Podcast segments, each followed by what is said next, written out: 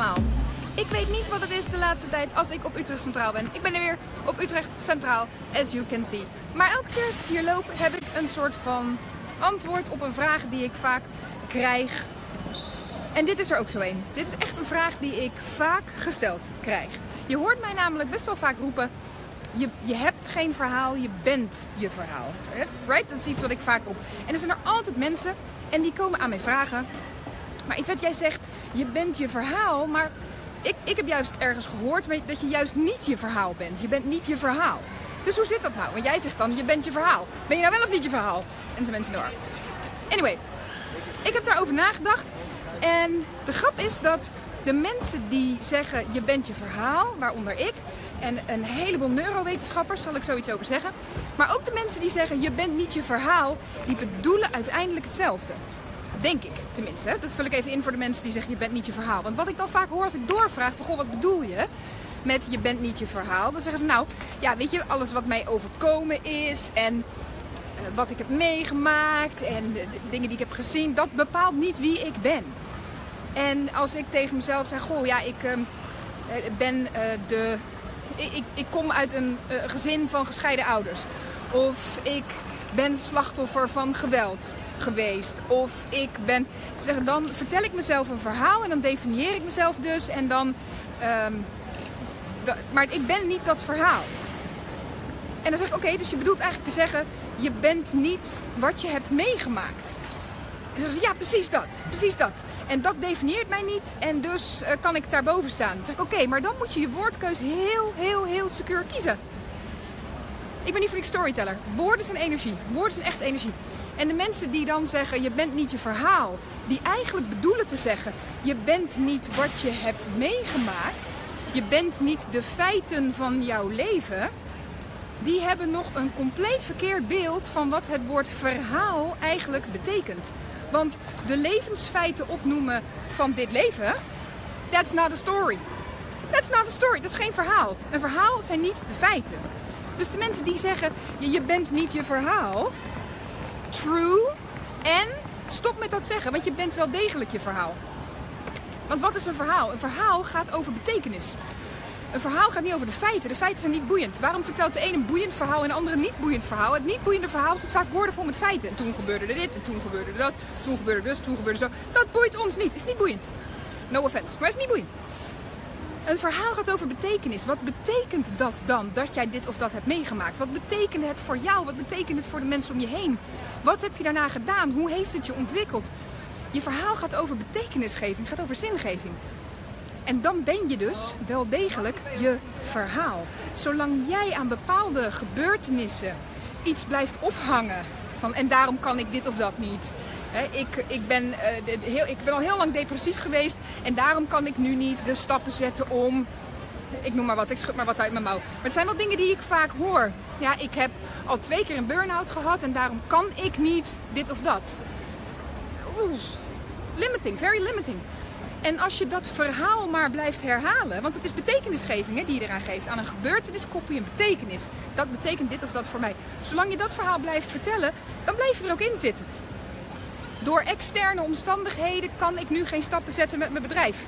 Nee, dan gaat het ook nooit lukken. Dan gaat het gewoon niet werken. Dus je bent niet je verhaal. Ik vind, je bent heel erg je verhaal. En daar zijn heel veel neurowetenschappers het mee eens. Vind ik altijd leuk. Even kijken hoe dat dan in de hersenen werkt. Los van het feit dat natuurlijk je verhaal ook nog helemaal in je lijf zit. Hè? Daar zitten een heleboel dingen opgeslagen op celniveau. En dat draagt natuurlijk allemaal wel bij. Vandaar dat we ook zoveel innerlijk werk doen. Maar even naar de hersens. Er zijn een heleboel neurowetenschappers die dan zeggen... Je wordt als het ware iedere dag wakker met een carte blanche in je hoofd. En wat er gebeurt is dat je hersens onmiddellijk alle verhalen downloaden die jij jezelf zit te zeggen. En dit is hoe betekenisvolle verandering ook op gang komt. Als jij dus dat weet te veranderen, het verhaal wat je vertelt aan jezelf, over jezelf, dan gaat uiteindelijk je hele systeem andere verhalen downloaden en word je dus letterlijk anders wakker. En dan verandert je energie, dan shift alles mee. Dus je bent niet je verhaal. Ik zeg, je bent heel erg je verhaal. Je bent juist je verhaal. Dus wees ongelooflijk secuur in wat je vertelt. Aan jezelf, over jezelf, maar ook aan anderen. Ik zal nog een leuk voorbeeld geven. Toen ik een van mijn coachopleidingen deed, had ik een docent. En zij zei tegen mij, ik had een keer iemand in een vrij hoge executive coaching. En ze zei, die vrouw die bleef maar Oh, ze zijn er schitterend aan het zingen. Ik weet niet of je dat kan horen op de achtergrond, maar het is echt heel mooi. Live bij de piano op Utrecht Centraal. Ik zal er even heen lopen. Ze zei tegen mij in die executive coaching, zei die vrouw de hele tijd, ik heb het zo zwaar in mijn baan. Ze zat echt, echt hoog in een organisatie, weet je, echt topmanager. Ze zegt, ik heb het zo zwaar, want ik ben een werkende moeder. Ik ben een werkende moeder en ik vind dat zwaar. En dat bleef ze maar herhalen. Ja, als werkende moeder dit en als werkende moeder dat. En toen zei die coach, die mij dus opleidde, die zei tegen die vrouw, ga eerst eens jezelf een ander verhaal vertellen. Stop eens met zeggen, ik ben een werkende moeder. En ga het eens hebben over, ik ben een werkende vrouw met kinderen. En doordat ze gewoon dat ze ging veranderen, een ander verhaal vertellen. Oh ja, ik ben niet een werkende moeder. En nu komt dus betekenisgeving in beeld. Hè? Want welke betekenis geef je aan dat werkende moeder? Nou, zij hing daar een heleboel aan op. En toen ze dat... Oh, ze zijn gestopt. En dan ga ik naar de Starbucks voor koffie. En toen ze dat ging veranderen en toen ze ging praten over zichzelf als een werkende vrouw met kinderen, ineens kwam er ruimte voor hele andere dingen en constructies om te ontstaan. Want zij had dat dus, dat werkende moeder, gekoppeld aan, dan moeten deze dingen zo en zo en zo geregeld worden en dat soort dingen moet ik zo en zo en zo.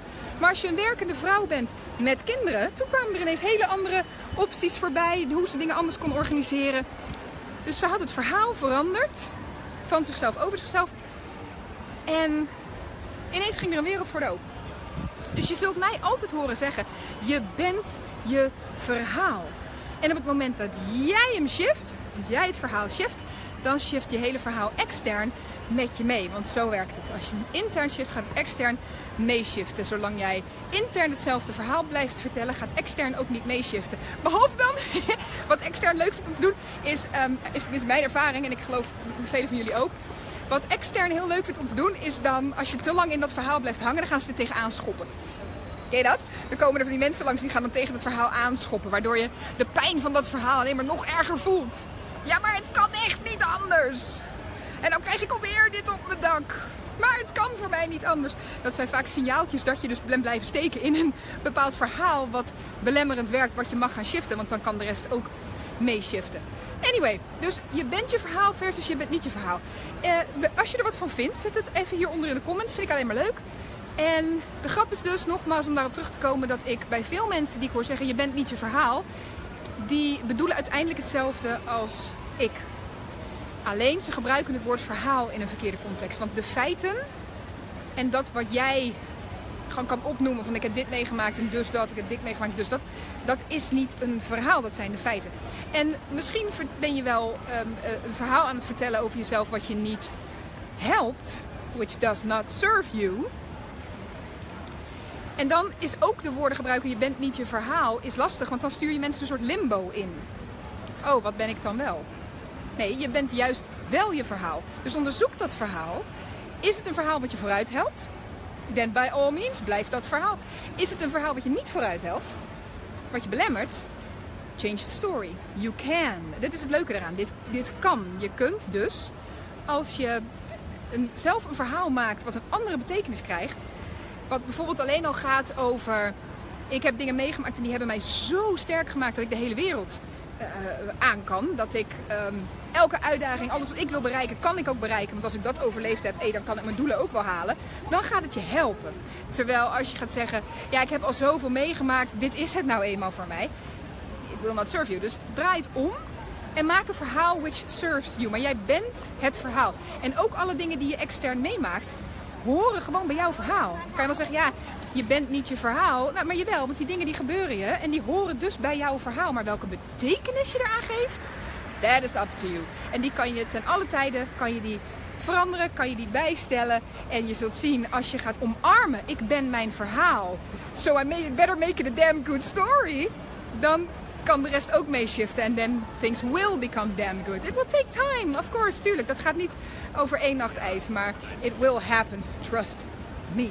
Dus, ik hoop dat dit je weer een beetje aan het nadenken heeft gezet over je eigen verhaal zijn of juist niet. Want het mooie is, als je ziet dat je je eigen verhaal bent en je gaat ermee spelen, then you can overcome yourself. En dat vind ik ook zo'n heerlijke, dat zeiden de, de oude grote filosofen al. Hè? The, the purpose of life is to overcome yourself. Dus niet jezelf te definiëren, maar te overcome yourself. Om te kijken, oké, okay, nou welk verhaal heb ik tot nu toe geconstrueerd en hoe kan ik daar weer overheen stappen to become something better. Prachtig, I love it. Dus uh, leuk. Mandy zegt, hi Yvette, vooral je gevoel bij de feiten vertellen bedoel je. Ja, ook. Tuurlijk, wat deed het met je? Of course. Maar vooral ook bij die feiten, welke betekenis heeft het voor je gehad? Dus wat deed je er daarna mee? Liet het je het alleen maar overkomen? Of heb je gezegd, nou, ik kan daar wel wat mee. De good en de bad, hè? Want ook de goede dingen. We hebben het vaak over, ja, als de slechte dingen je overkomen, moet je daar wat mee, dan moet je er wat tofs van maken en zo. En, en dat klopt ook, moet je ook doen, want hey, anders heeft het, is, is het useless geweest en dat lijkt me ook niet de bedoeling. Dus dat moet je doen, maar ook bij de goede dingen. Ook bij de goede dingen die je overkomen is niet alleen maar uh, geluk of zo. Ja, en toen, wow, toen had ik ineens dat. Nee, make it, integreer het in je verhaal. Make it a part of your story. En vertel wat het met je deed. Wat ben je toen gaan doen? Gaan doorpakken. Heb je gedacht, oh, maar als mij dat kan gebeuren, dan zit ik, dus ik waarschijnlijk op de goede weg. Let's do more from this. Nou, leuk hè? Ja. Oh, Marianne herkent dit uit eigen ervaring, zie ik. Heel cool. Heel cool. I like it too. Dus, uh, oh, nou gaan ze weer zingen. Maar ik ga er toch even...